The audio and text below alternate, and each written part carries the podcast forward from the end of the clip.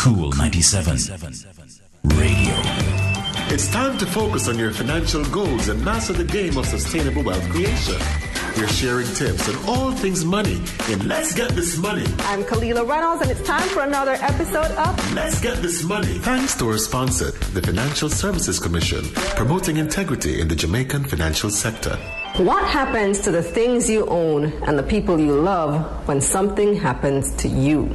Well, if you don't have a plan in place, who knows? Any card can play, which is why it's important that you have a will and estate plan so that you can leave the things you value and the people you love in the right care. One of the most significant factors in estate planning is a will. I'm sure most of you are familiar with this term. We hear it all the time, especially in movies when the rich auntie leaves behind houses and property for different members of the family. But wills are not just for wealth transfers. It's actually a legal document that sets forth your wishes regarding the distribution of your property and the care of any minor children. It can make provisions to transfer your property, regardless of how small it may be, when you die, or to manage your assets if you become incapable of handling your own affairs. I know this is something that most of us don't like to think about, but we really do need to plan. If something happens to you without a will, your wishes may not be carried out. What's worse, your heirs may be forced to spend additional time, money, and emotional energy to settle your affairs after you're gone. And who wants that, right? So, how do you plan a will? I'll break it down for you in five easy steps. First, identify yourself as a testator. A testator is simply the person making the will. You should be over 18 years of age and writing the will without any undue influence. Your will must state that it is your last will and it should revoke all previous wills that were executed before. Next, you need to appoint an executor.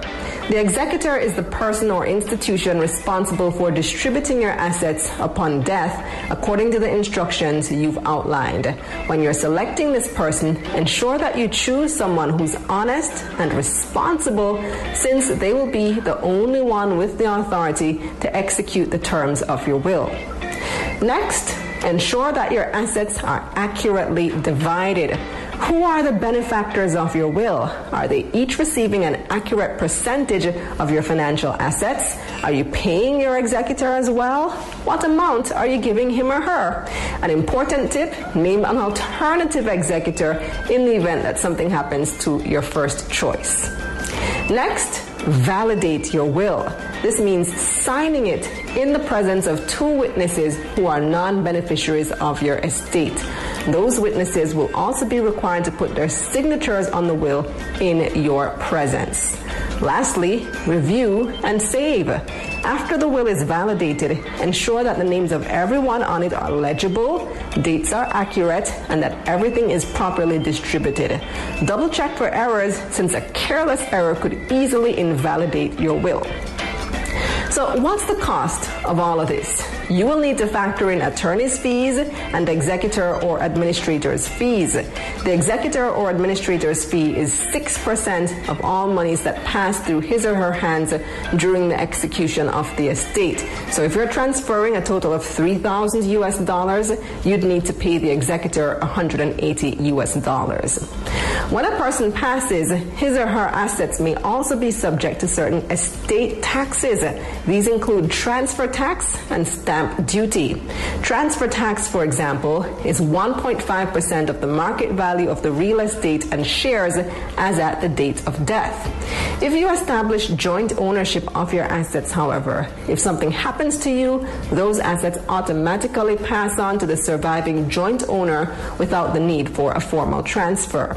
So if you've made up your mind about who you'd like assets such as property or stocks to go to, if something happens to you, you should consider joint ownership of them. Obtaining life insurance is also a highly recommended step. Life insurance can save your loved ones from expense and even ensure that they're taken care of if something happens to you. The proceeds from such insurance policies will be paid directly to the named beneficiary upon death, and like joint ownership, there is no need for a formal transfer.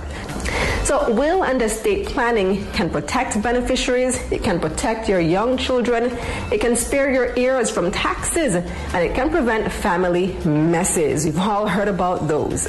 The bottom line is if you want your assets and your loved ones protected when you can no longer do it, you should look into getting a will and estate plan.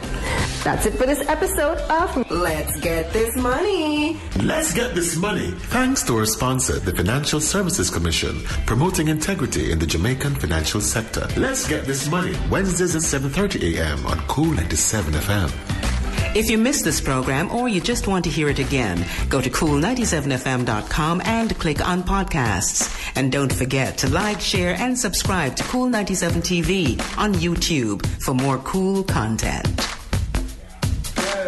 Cool 97 Radio.